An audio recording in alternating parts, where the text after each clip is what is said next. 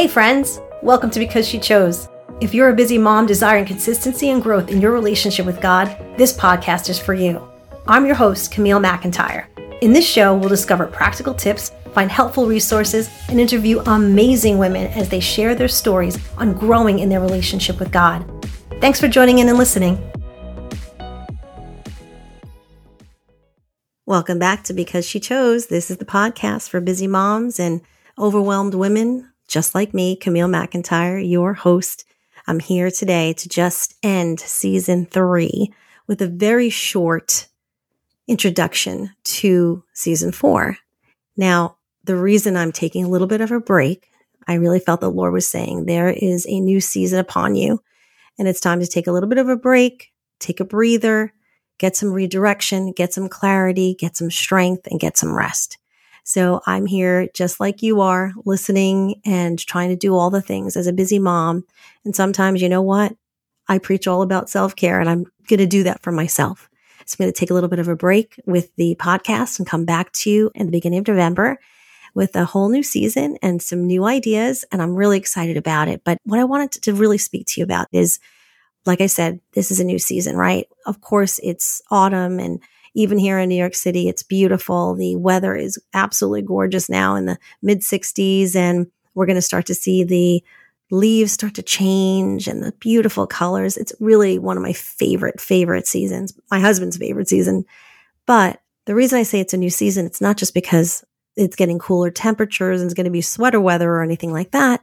It's honestly, as Rosh Hashanah had begun just this past Friday, it's something called the year of the door. Uh, you hear a lot of people, if you're in any of the prophetic circles, you hear a lot of people talking about what this new year means. It's 5784 in the Hebrew calendar. And I love the idea of the year of the open door because open doors mean so much.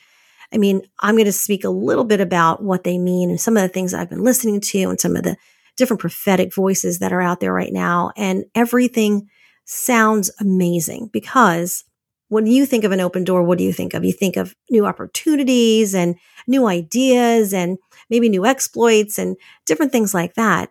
And yes, while that all is true, and while I believe that that is really what God is saying, I also believe that there's a very spiritual meaning to what the open door that God has for all of us as a corporate body, as the bride of Christ.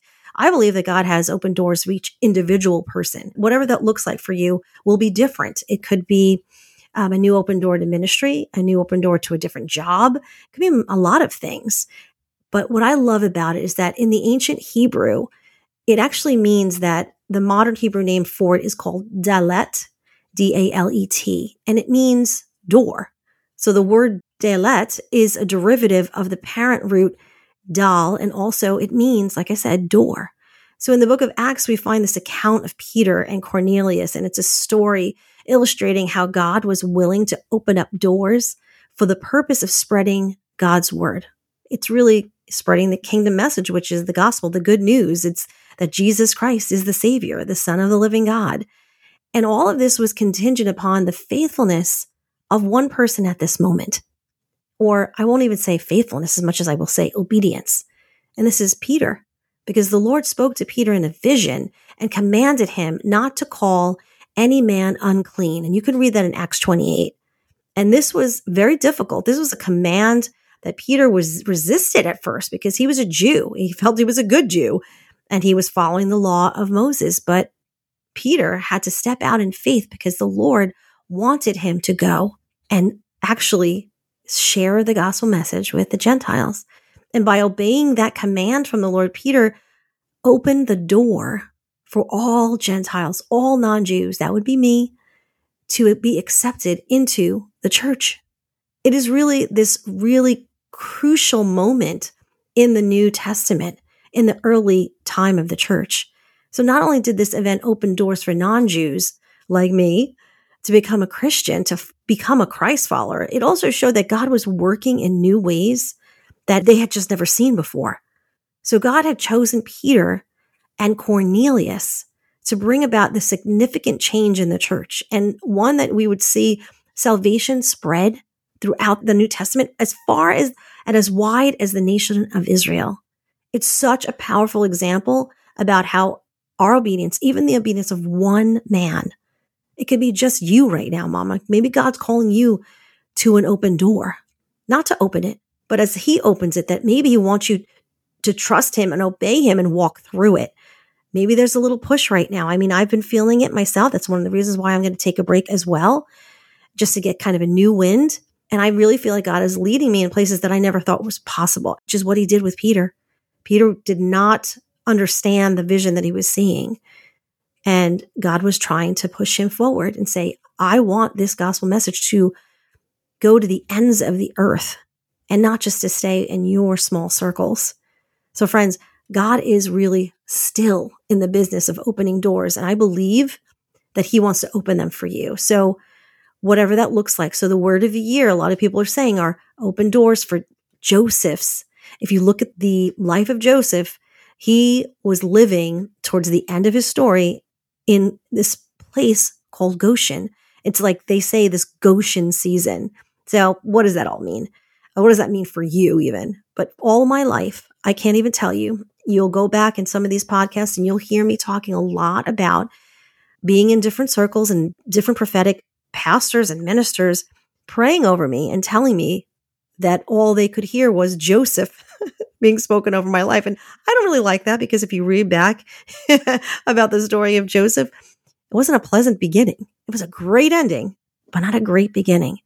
I mean, it goes back all the way to, you know, Jacob has, he's his favorite son and he gives him the coat of many colors and he's favored. And Jacob's other sons are really jealous and not very happy and they sell him into slavery. And if you go back and you read the whole story, it's pretty amazing. But what they're saying is that Josephs that have been going through their difficult seasons, that they're about to break through and come out of their prisons, that they're going to steward a harvest season of like living in this place called Goshen. Goshen was a very blessed place for him. He had to go through the prison. Yes. He had to go through slavery and all of the things for many, many years. But towards the end, God's divine strategy was that he was going to be empowered in his season, in his Goshen season, to be brought before Pharaoh and to save many lives. All of the things that happened to him in all of his life was culminating in that one moment that Joseph, he had to trust God and he had to realize that God was working behind the scenes. That even though sometimes you may feel overlooked, I know I felt that. I felt forgotten. I felt like, God, where are you? You've said many, many things to me over the course of 20, 30 years, and I'm still waiting. But I really believe like this new season that God is bringing us into this open door, I think that we're going to be seeing some amazing things. And they're saying that these Josephs have helped people just like Joseph has helped people. I know my husband and I have been in ministry. We've helped many people throughout the years. But I love what Genesis 40, 14 says. And it says, but when all goes well with you, remember me and show me kindness. Mention me to Pharaoh and get me out of this prison. I'm thinking of poor Joseph. If you've ever gone and, and watched the movie about Joseph's life, it's a cartoon. It's so beautiful. And there's this moment I've talked about it on the podcast before where he's in the prison and he's just like, God, why? And he's raising his fist to God. And there's this very small plant in the ground and it, it, you could tell the prison's just very dry and barren. And there's a small hole in the roof. And as it rained, there was some little drops falling on this plant. And throughout his time in that prison, he's waiting and waiting. But while he's waiting, he's coming to a place of surrender to God.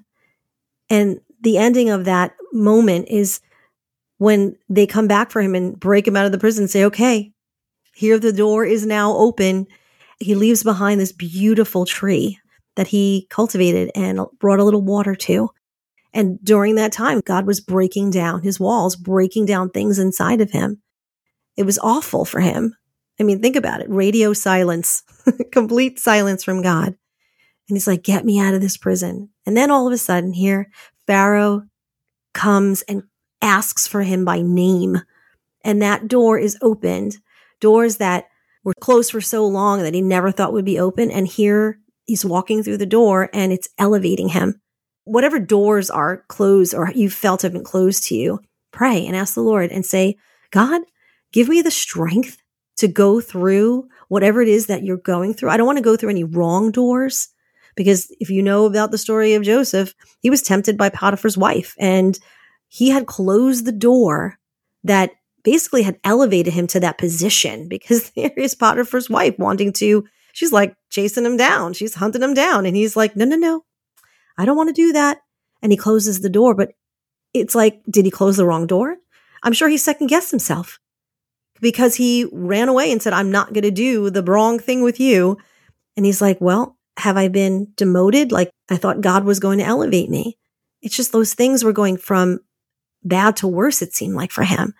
But Joseph was thrown into that prison, but God appointed a door for it to be opened that would lead him out to preserve his whole entire nation and also nations around them throughout a famine. So listen, sometimes open doors can seem really meaningless. Open doors like, wait, do I want to go through that door? Do I overlook this door? You know, sometimes doors don't seem to be very glamorous. Listen, that door didn't seem very glamorous. The woman was chasing after him and he's like, I'm going to close that door. But if you have discernment in what God is telling you to do, the Spirit's going to lead you. Sometimes you have to close the door. Some doors are not appointed by God to be opened. Sometimes they get opened by fleshly desires. I want that door open. I'm going to open it myself. Listen, that never goes well. So sometimes doors that are closed may seem like an end to something. Maybe they're just a beginning. Maybe it's God's like timing. Maybe he's like, Hey, keep that door closed and trust me because I'm going to teach you some things. Least of all will be patience. But the other thing about this new season that I'd love to discuss is like there's four main themes that come out of Joseph's life. The first one is forgiveness. Listen, I can't even imagine my brothers and, or sisters selling me into slavery. I can't imagine it and, and being lost for so long from his family and from his father. And in the end, if you realize at the end of that situation, he forgives them. He doesn't respond in kind to them. He could have, he could have had their lives in his hands. But here he is giving unconditional forgiveness. I think that we need to look at that and follow it. The second theme or pointer that Joseph's life really shows us is we need to understand that it, this is all about God. It really isn't about you. Yes, he loves you. Yes, he has a plan for you. And that's all well and good. But most of the time, God has a divine plan because he wants to have something shown through your life that's going to bring him glory.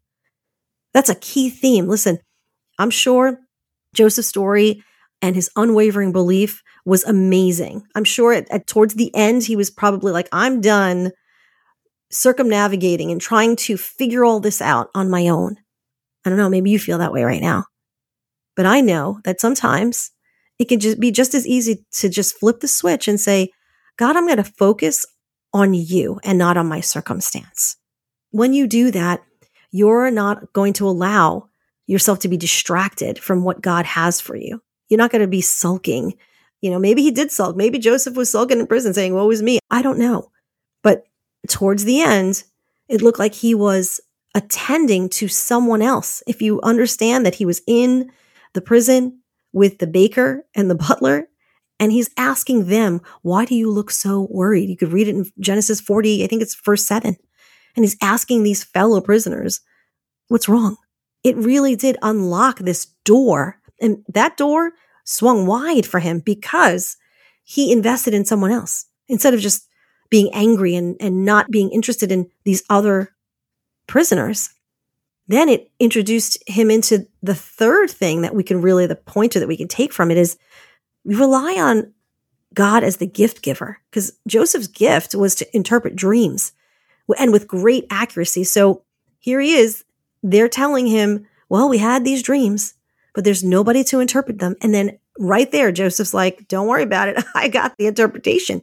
He says, do not interpretations belong to God? Tell me your dreams.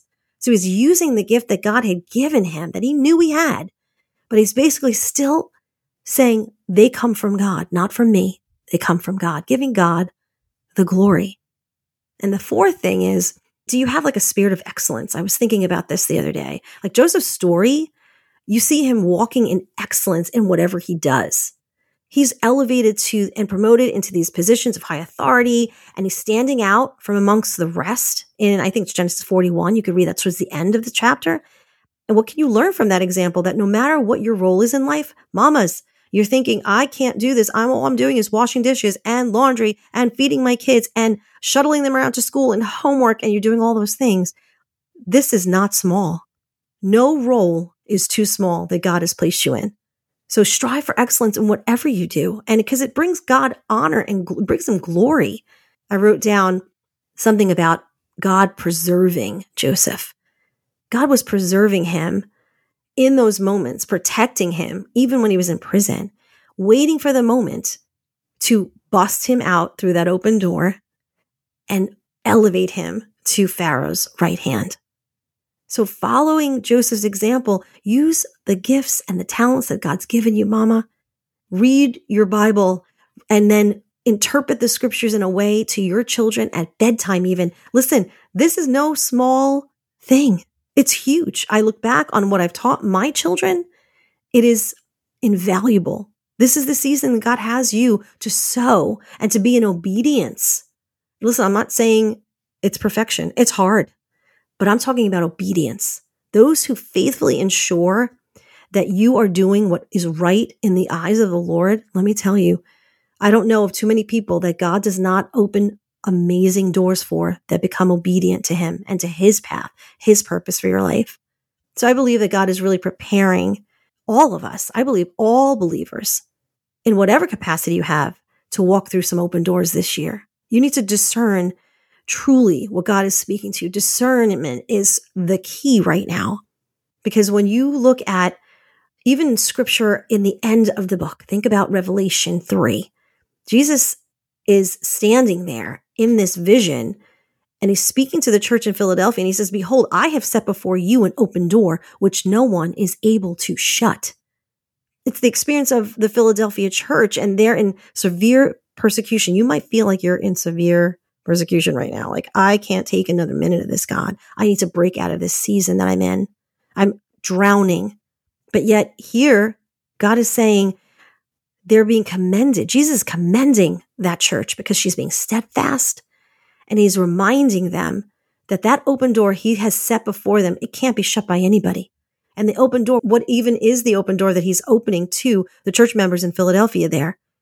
It's saying they are being thrown out into the streets. They're out of the synagogues and Jesus reminding them that they had entrance into the kingdom of God. He's saying, not only are you my children, but now you're being commissioned to go out and preach the gospel to others.